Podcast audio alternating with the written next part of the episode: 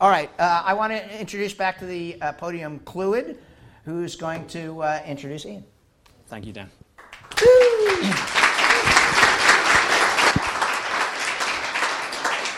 so, as you've guessed, this is not the end of Dan Tyre. Um, he's, he's, a, he's not somebody you want to uh, keep quiet.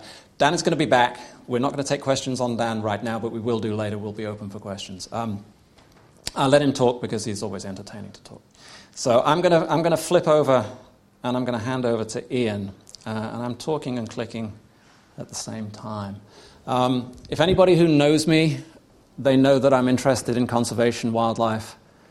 It's something that I'm passionate about, and I help where I can, how I can. And I try and be focused in that help, and I try and use the skills that I've gained over my work and my life to work on that particular cause.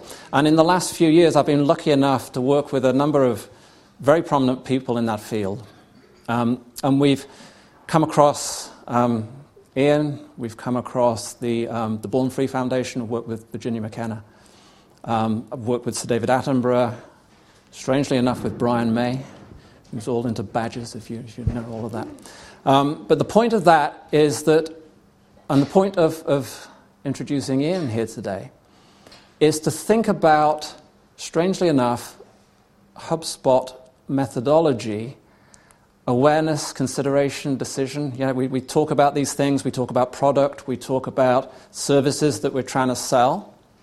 And Dan mentioned the noise that's out there in the world today, right? If you've got a product, if you've got something that you want somebody to buy or use, there's just so much noise. And we talk about content and authority content and video and all these kind of things. But just give a thought to those people who are out there who are trying to build awareness around a subject which is fundamental to all of us, which is the future of the planet and the future of the species. And it's strange that we actually have to say that. But what I'm trying to do is trying to use the techniques and the skills and the knowledge that is in this room and to reach out to you and for ask you to think a little bit about how you might help in this world. And having said that, I just want to hand over to Ian Redmond. And if you don't know Ian Redmond, he's the guy, he's the gorilla guy. He's done so many television documentaries. He was behind the work that David Attenborough did, if you ever saw David Attenborough talk to a gorilla. Um, I'm just going to stop talking and hand over to him. This is not the sort of place you usually find uh, a wildlife conservationist, and I've been fascinated by what I've heard. Uh, before uh, Chloe invited me, I wasn't really aware of what you do. Um, but having seen what you do, I now know why I'm here. Because we are going to do what Dan's ambition is um, as much good as we can. He says the universe. The universe is a very, very big place, as Douglas Adams famously said. Space, very, very big. Uh, I'm more concerned with what's known as the biosphere. And the biosphere is the habitable bit of our planet. People talk about wanting to save the planet. The planet is a ball of rock. Ain't going to go anywhere, except round and round the sun. But the thin film of air and water in which we live, uh, that's the bit that we need to focus on. Now, many of you will perhaps have an interest in natural history. Perhaps you like watching documentaries on the television. And you get an impression from documentaries that much of the world is, is okay, it's fine. And one of the reasons you get that impression is because the documentaries that say otherwise tend to be a bit of a downer. And the commissioning editors and the controllers of the mainstream media don't want to depress you or frighten you because you might turn over and watch a game show, much more fun. Or, or some other uh, entertainment, sport, music, drama. And the reality of what's going on around you is, is too scary, too frightening, so it doesn't get onto the mainstream media. By the time I've finished, I'll, I'll suggest an alternative way that you can inform yourself. Uh, last week, representatives from about 100 countries uh, met in Colombia for IPBES 6. You've been throwing a lot of acronyms my way, most of which I'm unfamiliar with. Let me ask you how many of you know what the IPCC is? Yeah, yeah. The international something beginning for climate change. Intergovernmental panel on climate change, yes. And, and one person in a room of people who presumably are reasonably well informed and care about life, uh, it's an unfamiliar acronym, unless you're in that world. United Nations, uh, environment, climate change, big issues, global issues, and we all work on a very local level. Uh, IPBES is the equivalent for biodiversity and ecosystem services. So, uh, another collection of words you perhaps don't use a lot. Uh, biodiversity is a posh word for nature, for life, for all the things that live on our planet. Uh, ecosystem services is what they do for us and, and to maintain that biosphere. If we all live in the thin film, people, people have an, an idea about our atmosphere that it kind of goes out a long way. And it does when you're standing here looking up. And if you climb up a mountain, you have to climb a long way before you start running out of air to breathe. Get to the top of Everest, you can just about do it without oxygen. Um, most people choose to take oxygen. But if you look at that thickness in comparison with the size of the ball of rock, you think of the ball of rock is um, compare it to a beach ball, like a lot of globes in school, if you look at a globe in school, um, and you ask people, well, estimate how far the atmosphere goes out, and they- they're thinking, you know, an inch or two from the beach ball. In, in fact, it's the, the thickness of cling film compared to the size of the planet. The atmosphere is like cling film on the outside, and we live in the cling film. That's our bit. So I'm talking to you as someone who has had some wonderful experiences in life. The thing I like most about the inbound slide you've just been looking at is that it ends in delight. delight. You want to delight your customers. Uh, my customers are everyone on the planet, and I want to share my delight. Because when I graduated from university with a very, very mediocre degree, I had the extraordinary good fortune to get the, the job, the volunteering job, no pay, uh, of assisting Dian Fossey. Uh, Dian became famous because her life, uh, her life's work was made into a movie called Gorillas in the Mist. And, and not only did I eventually get to meet Sigourney Weaver and teach her how to swear like Dian Fossey and how to, how to grunt like a gorilla, um, but while I was working with Dian, uh, I, I got to introduce David Attenborough to the gorillas. So if you've seen the Life on Earth sequence, you know, that is the peg on which people tend to hang me. I've done a few other things in the past 40 years, but that's what people remember. And they remember it because David was delighted. It certainly wasn't planned that Pablo, a juvenile gorilla, would come and sit in his lap and squirm around. And he was trying to talk about the opposing thumb, um, which is what makes primates different from animals that can't hold stuff. We have an opposable thumb. Very useful. Not just we humans, we, most primates, have an opposable thumb. So, that moment of delight of David Attenborough sitting surrounded by gorillas and even being played with, he wasn't so much playing with them, but they were certainly investigating him, um, was just sheer natural delight. And that made a lot of people interested in gorillas. If you've had the good fortune to meet not just a gorilla, but a chimpanzee, an orangutan, even different non human beings, you're familiar with the term human beings, we're all human beings, and we tend to think of it as one word, but of course it's two words human beings. You separate them and think, oh, beings. If there are human beings, there might be non human beings. How do you define a being? I would suggest it's, it's someone who knows who they are. They have a sense of self. And gorillas, and elephants, whales, and dolphins have such big brains and complex societies that evolution has given them this power of understanding who they are and how they fit in with their society. And they behave in a way which improves their standing in their society, which improves their reproductive capacity, which means that their genes will pass on, and eventually we end up where we are today, with human beings and non human beings. And the human beings are being so successful, perhaps because of your wonderful marketing techniques, that we are depleting the resources of our planet. We're using up the resources of our planet at a rate that is unsustainable. So we have to kind of scale back.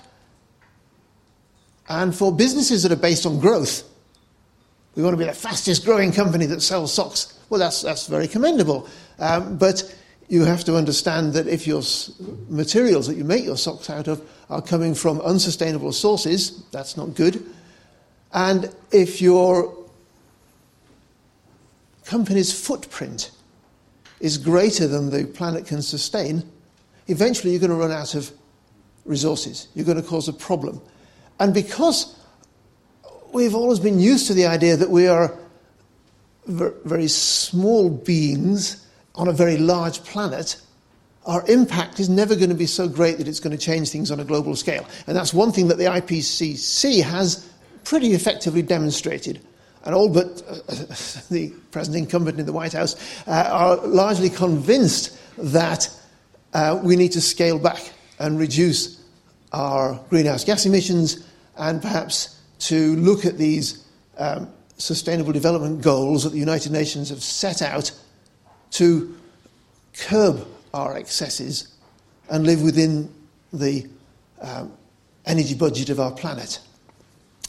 Okay, that's a long way from gorillas, and it's a long way from marketing, but I'll try and tie these thoughts together. So, IPBES, Intergovernmental Panel on Ecosystem and uh, on, Biodiversity and Ecosystem Services, uh, had its sixth meeting last week.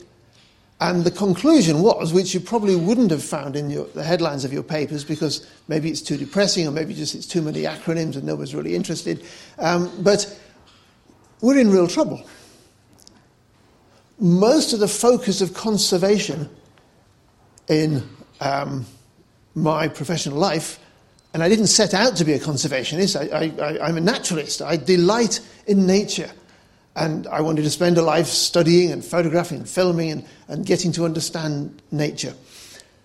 Um, but the, the 40 years that I've been doing that has been the 40 years where we've seen animal populations crash. And those that have come to a point where they are endangered or critically endangered and about to dis- disappear get a lot of attention. And you look at the conservation literature and you see people saying, you know, I don't want to live in a world, I don't want my children to grow up in a world where there aren't elephants, because elephants are wonderful. And I have to agree, elephants are amazing. And it would be a great shame if our children and our grandchildren lived in a world where there were no elephants. And people think, well, yes, they're nice. What a shame it would be to lose them because they're nice. And what people aren't thinking is, ooh, um, if 150 years ago there were 10 to 20 million elephants in Africa, which estimates suggest there were, and now there's fewer than half a million, we have lost 95, 97% of the elephants. Ooh. Now, if you're an ecologist, you study how animals and plants interact with each other.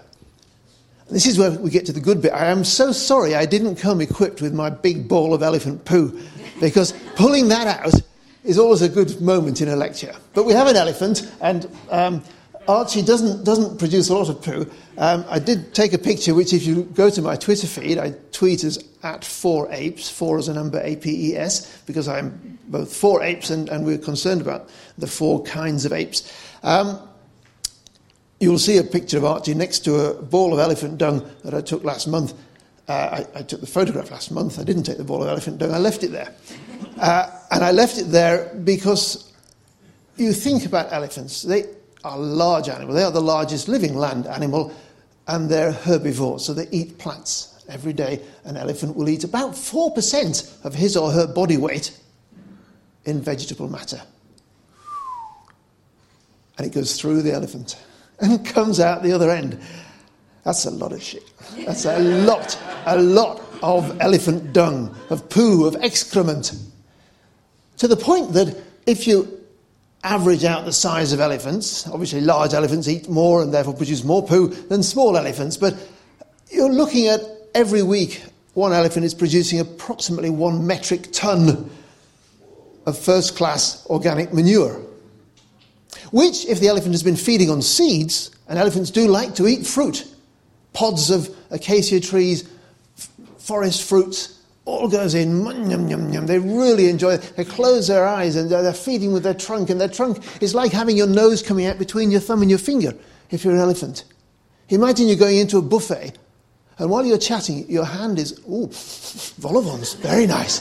You pick it up and eat it. That's, what, that's how elephants feed. They don't so much look at their food, they're, oh, yes. And with their nose, they're actually, they've got an opposable thumb, but it's on the end of their nose. So they pick and manipulate things and put them in their mouth. They do that for much of the day. And of course, much of the day they're producing big piles of poo, which then mulches down nicely into the soil. And the seeds that have passed through the elephant have evolved to do that. If you take a seed from a tropical tree and stick it in compost, it probably won't germinate because they have evolved inside fruit which animals eat primates, some birds, elephants, tapirs if you're in Latin America, spider monkeys, muriquis. It's not just about gorillas and elephants, but the animals that eat the fruit chew it and scarify the surface of the seeds and swallow it, and it passes through their gut, which is very acidic, so it has to be well defended. That's why they don't grow if you just put them in the ground. The moisture can't get in because of this protective coat around the seed. But once it's gone through that system and popped out the other side, one, it's miles from the parent plant. Elephants, especially, they disperse the seeds, they disperse more seeds of more species further than any other animal. And all those seeds are spread out and they start to grow. Some of them get eaten by something else, but that's an ecosystem service the elephant is providing to those other species. The herbivores that can't reach the top of the trees, the elephants pull down branches and they get to eat them. The seeds start to grow, they germinate, they don't make it to adulthood. They can't all make it to adulthood, they get eaten, they get, and it's part of the ecosystem. So I mentioned that perhaps a century ago there might have been 10 million elephants, and now we've got fewer than half a million. So 95% of what have been called the mega gardeners of the forest. All the animals that, that do this for seeds we think of as gardeners of the forest. If you want a bit more information and you've got to spare 15 minutes, watch my TED talk, Gardeners of the Forest. Want to find out on Twitter or Facebook, hashtag Gardeners of the Forest. And that will lead you to lots of articles and videos that explain this.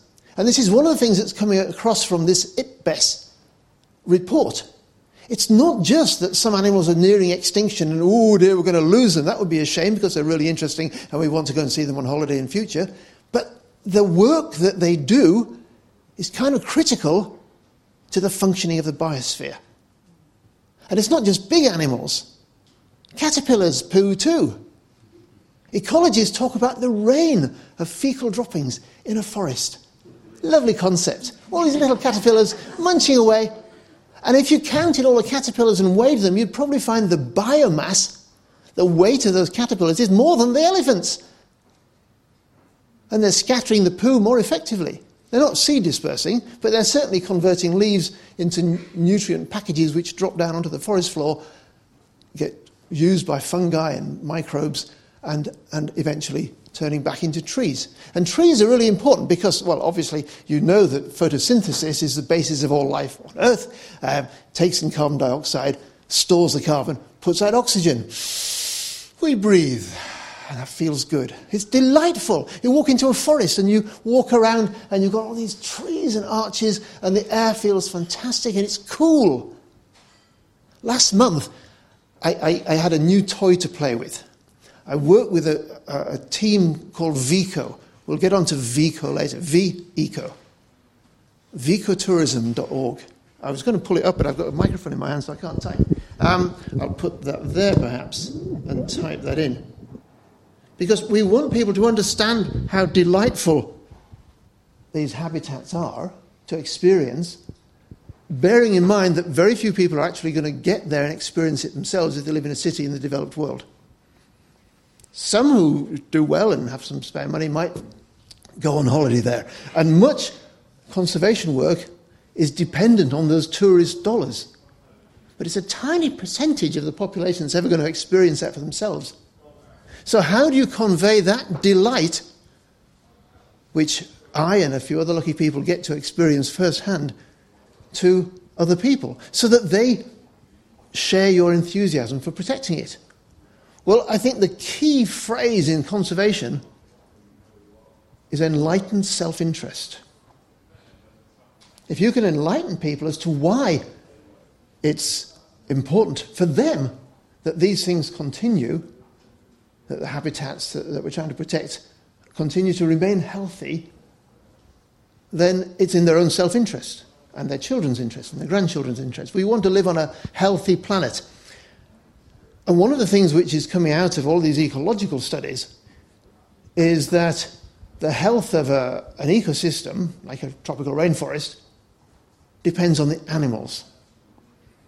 And what has come out of the climate talks and all the research that has gone through those, uh, informing those, those talks, the Intergovernmental Panel on Climate Change, is that we are not going to win the battle against climate change if we don't win the battle against deforestation, because we need forests all over the world, but especially tropical forests. I'm going to, I'm going to do the, the googly bit now um, and type in T341. Whoops, no, that wasn't a 1, that, that was a 1. T341. It's not quite a Google whack, but it's close. Because there are a few other things. I used to do this and it was at the top of the list, but some other T341 is coming in to. Oh, well, that's interesting, isn't it? Um, some hardware thing. So let's put T341 um, and add a word precipitation. See if that gets it to the top of the list. There we go. Yes, I don't know what somebody else utilizing T341 uh, when what I wanted to show you was this one. Can we go to full screen? And play the video. Yes, look at that. So, um, what you're seeing there is one of the most effective tools for. What you're seeing there is one of the most effective tools for explaining to people why tropical forests matter and why the gardeners of those forests, the elephants, the primates, the toucans, the tapirs, are important. What you're seeing is an animation of global weather patterns, precipitation. The white represents not cloud but water vapor, but of course you can't see water vapor, it's a gas. But go with it. The white is the water vapor, and the orange bits are the precipitation. And what you can't quite see, perhaps, is in the Congo Basin, it's pulsing. Now, up here, you can see the clock. The hours are whizzing by, the days are going by at roughly one day a second. So it's condensing years' precipitation patterns into a few minutes. And the daily pulsing there, that's the rainfall in the Congo Basin. It's a rainforest. You expect it to rain. But rainforests don't just receive rain, they generate rain evapotranspiration, the transpiration of water from the roots and the evaporation from the leaves, puts water into the atmosphere. And my colleagues at the Global Canopy Programme in Oxford estimate that a unit area of tropical rainforest is putting eight to ten times more water vapor into the atmosphere than that same area of, say, ocean, where you think most of the moisture is evaporating. And that produces weather patterns which you can track and follow them. Look at them. You see these storms going across and then joining the even bigger pump in the Amazon basin. And then you can look at the weather patterns are going up here and they, they water the Midwest of America and then sweep across the Atlantic and water here. So these weather systems are global. And they seem to be driven in some way by this daily rainfall in the three areas of tropical forest Congo Basin, Amazonia, and the more complicated rainforested islands of Southeast Asia. Interestingly, if you look at a global map of primate distribution, that's where the primates live, the non human primates. The human primates, all over the spot. But we depend on these global weather patterns. Now, I like a glass of wine. I expect you like a glass of wine. And whether you like your wine from South Africa, or from France, from California, from New Zealand, you can see where that vineyard is getting its rain from by watching this map and tracking backwards. You can see the water that's the water vapor that's, that's um, going west from Africa to Amazonia, and then hitting the Andes and sweeping off and coming around and, and water in South Africa, and the, the storms are coming across. There's Australia and New Zealand. So we lose those global water pumps. They're like the, the three chambers of a global heart, pumping water around the planet. It stops raining in the vineyards. That's bad news. It stops ra- raining where we collect water for our dams, for our cities. It stops raining where the aquifers that feed the hydroelectric plants. So even our clean energy starts to disappear if we change these rainfall patterns. Now, if the world continues on its current tra- trajectory and we hit an average global temperature increase of four degrees, the computer models of how the climate will change suggest that sub Saharan Africa, the Amazon basin, and Southeast Asia will become arid. So we completely screw up the, the, biosphere. The biosphere, as we currently know it, will not operate. And that will make, make life very, very difficult for us. So that's scary stuff. And it's coming out of a, an intergovernmental meeting in Colombia last week, and you can find very little mention of it on the news. Perhaps because people don't want to be scared. But we need people to change their behavior. Now, what's really interesting about learning about the, the HubSpot thing is that essentially you're using ethology. Ethology is a study of behavior. I'm an ethologist. I'm fascinated by animal behavior. I like to watch them. And when I say animal behavior, we're animals too. So human behavior. And to learn about animals, particularly big scary ones like elephants and gorillas, it's kind of hard if they fear you. So the breakthrough that Dian Fossey made 50 years ago, 50 years ago last year, since Dian Fossey started her work and changed the human gorilla relationship. Oh, let's, let's, stop that because we're going to go into other weather patterns that we don't need to um, do. Um, stop, stop, stop, stop, stop, stop. Because I, I, do want to come back to this um, web browser, but I'll do that in a moment. Um, 50 years since Dian Fossey changed the way we in- interact with gorillas. Gorillas and humans share a common ancestor. Not quite as close in evolutionary time as humans and chimpanzees and bonobos, and a little bit uh, closer than orangutans and, and gibbons even further. But they're all our cousins. Understanding our cousins is fascinating for us because we're a very self obsessed species. We tend to think in anthropocentric ways, where humans are at the center. We are the be all and end all in, in most of our lives. We, it, humans matter more than everything else. But if everything else suddenly turns out to be important for human survival, maybe that will give people that enlightened self interest that we want to protect gorillas and elephants in the Congo Basin so that the water pump keeps going and our vineyards keep getting watered. But what a shame that not one penny of the price you pay for a bottle of wine goes back to protect the forests that drive the global weather patterns that water the vineyards. We have to change our economy. That's a big job. And it would involve billions of dollars. And you know what happens when people start talking about putting billions of dollars into tropical forests? It attracts people who are interested in billions of dollars, not necessarily tropical forests. And there's a very well meaning UN scheme called REDD, R E D D plus, reducing emissions from deforestation and forest degradation, plus all the benefits you get from doing that like species conservation and ecosystem services and all that. And in places, REDD has worked, but in places it really hasn't because corruption. Humans being humans. Ooh, I can just slip that money into my bank account and the people in the forest, who cares? They're, they're, they're the least influential people on the planet, indigenous people who live in forests. The furthest away you can get from a capital city where the big decisions are taken, and they've lived there forever. And it's their forest, and they have no document to say it's their forest. So they get pushed out by mining companies, by plantations, by uh, loggers, whoever wants to exploit the resources. And we in the developed world, particularly those of us who are trying to increase our sales, are part of the economy that's driving that process. I don't want to make you feel bad, I want to make you feel I can do something about that. So, sustainability, certification, the products that we sell, We need to make sure that, that they are from a sustainable source. Otherwise, we're part of that problem that's driving industry and, and overconsumption that is destroying the biosphere where we live. So it's our self interest that we have to get across. And I struggle to get this across to people because the people who most want to help save gorillas are the people who are delighted by them.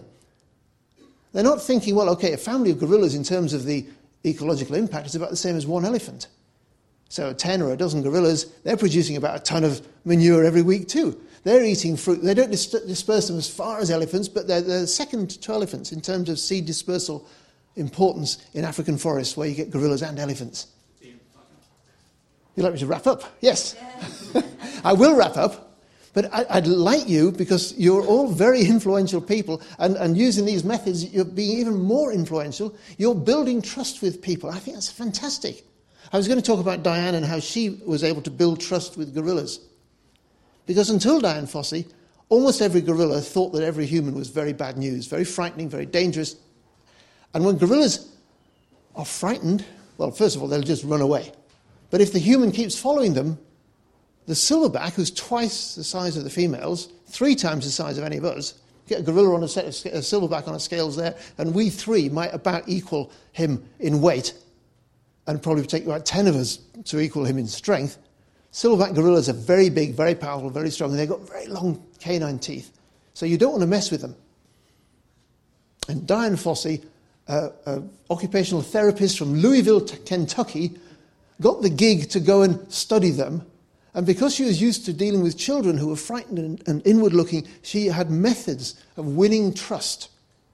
She was a tall, gangly woman, very self conscious. Her humour was self deprecating too, because uh, of her self consciousness, but when it came to winning the trust of someone who was frightened, she was brilliant. And she learned how to win the trust of wild gorillas to the point that nine or ten years later, when David Attenborough and the BBC crew came out, they were able to come out with me and see the gorillas, and the gorillas didn't run away. More than that, they actually came and interacted with the film crew. Now, if you go and see gorillas in Rwanda, and I hope you will, please uh, respect the seven metre distance. We try and keep people seven metres from the gorillas. Because if you cough over them or sneeze over them, you might infect them with a, a human germ to which they have no immunity, and it might be more serious for them. So that's an important, you know, the, the days of, of baby gorillas playing on a visitor, we have to put a stop to that because there are thousands of visitors now. And it's been the, the success, the one success story in, in the conservation uh, of species that I'm involved with is the mountain gorilla. Every year, at the end of the year, there are more mountain gorillas than there were at the beginning of the year. Their numbers are recovering because of intense conservation work. And it was Dian that was primarily the whistleblower and the one who enabled that to happen. Every other kind of ape is decreasing, apart from the human species. Elephants across Africa, across Asia, are decreasing. And as we lose them, we lose the work they do in that ecosystem. And as we're increasingly aware, for global um, climate stability, we need those ecosystems. It ain't a luxury. It's not, oh, it'd be nice if we can save some gorillas because we can go and see them on holiday. It's, oh, how many gorillas? Have we got enough to keep doing the job that they've done to maintain this climate stability that we're aiming for? So, how do we get that across to people? Oh, three ways I'm very quickly going to run by you, uh, if I can, in the time available. Um, for apes. Dot com is one website.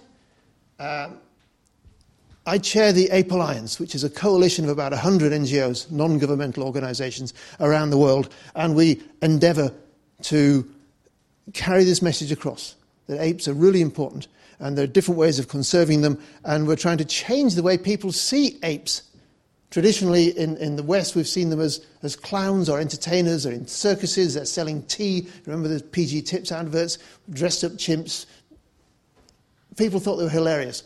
Those ads and, and that attitude is still extant in China and Southeast Asia. Apes are still being dressed in clothes, made to do daft things in a circus ring, and people pay to go and see it, which drives the demand for those babies to be snatched from their mothers who have to be killed. And if they're in a social group like gorillas and chimpanzees, several animals will die to get a baby to be shoved in a box and shipped across the world so that somebody can watch it in a pair of trousers look like a funny little human. We have to stop that because they have work to do in the forest and because they're intelligent social mammals, self aware beings like ourselves. So the Ape Alliance is doing this, and if you go to YouTube, which I won't do now, and look for the bike that helps save gorillas, you'll see a nice little ad, a video, which shows you how a pedaled power cinema, because the people we need to convert are the people who live next to the forest, and often they're miles from the nearest power supply. But if you take a bicycle and a little generator and a projector, the kids in the schools can generate the power to see the films. And it's wonderful. And watching for the first time behavior on a screen, they are delighted.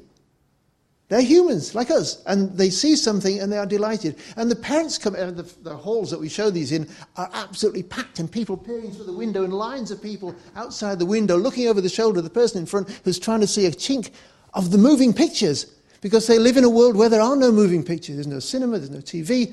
So it's really powerful. And the message is not must stop doing this, but wow, look at that. That's the reaction you get. And, and Jillian Miller, who, runs the Gorilla Organization, um, based in Primrose Hill, um, tells a story about being at the back of a hall. And one of the mothers is come in with her baby in her arm. And she's watching a film of a gorilla feeding her baby. And it's obvious. It's the same behavior crook of the arm, head in here, hold it to the breast.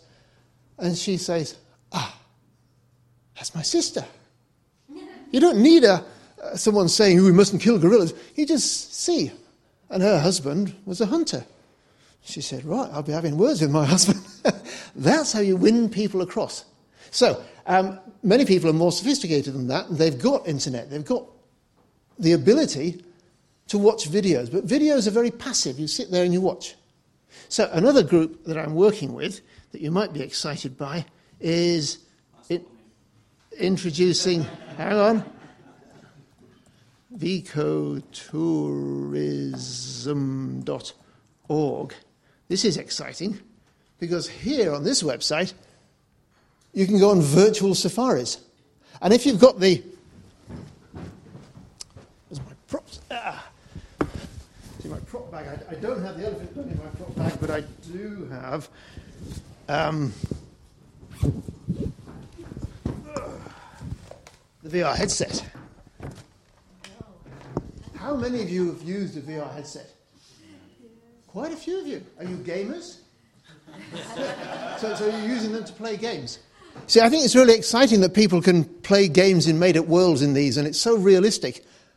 But we want to use these to show people the real world, but in a way that they can interact with it. So you go to vecotourism.org, you can click on Take a Tour and virtually go there. And if you want to download the apps, we did one app for the United Nations called Ape App VR, and you can visit all the species of great apes using a VR headset. And we did one with the Born Free Foundation called Gorilla Safari VR, which goes to see the eastern lowland gorillas. Did all of you watch Gordon Buchanan with the gorilla family and me a couple of Christmases ago? A few nods, yes. Well, you find, you find yourself in the forest with Gordon over here filming the gorillas and see some of the scenes that you saw in that documentary.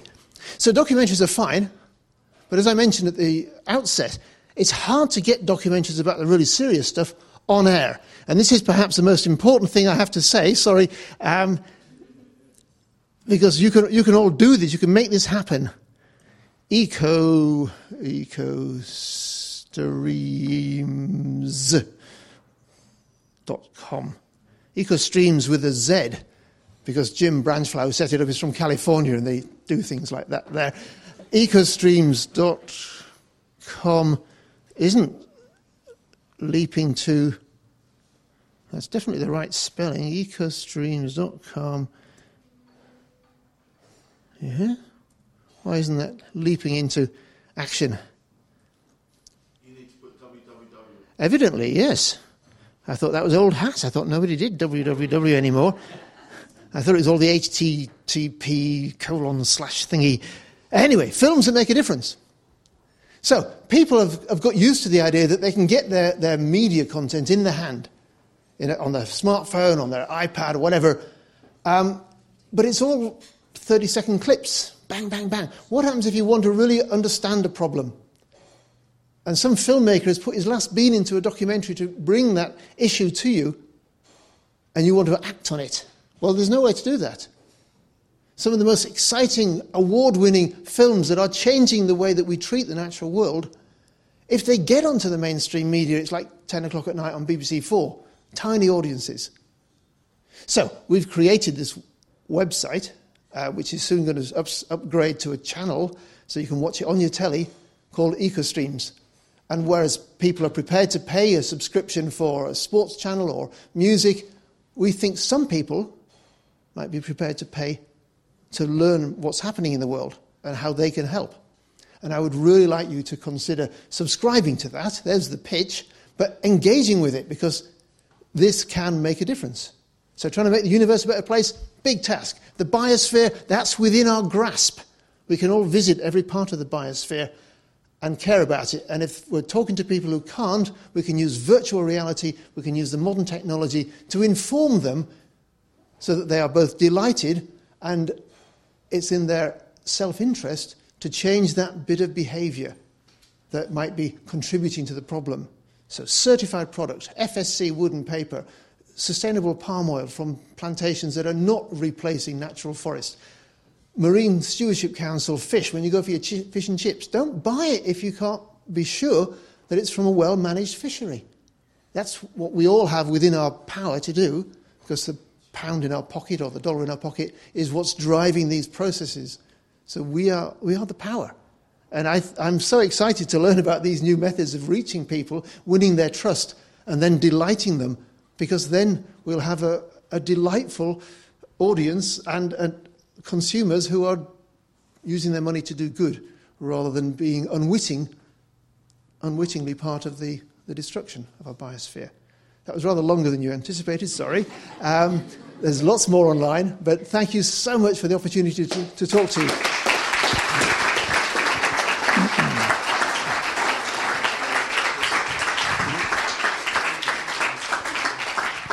I, hope you understand why I tolerated and allowed and brought Ian on. It's a pleasure, always. Thank you so much. Um, you've been listening. Uh, let's take a break. Five, ten minutes, coffee, lose, all of those things, and then we're back to marketing. And uh, thank you so much.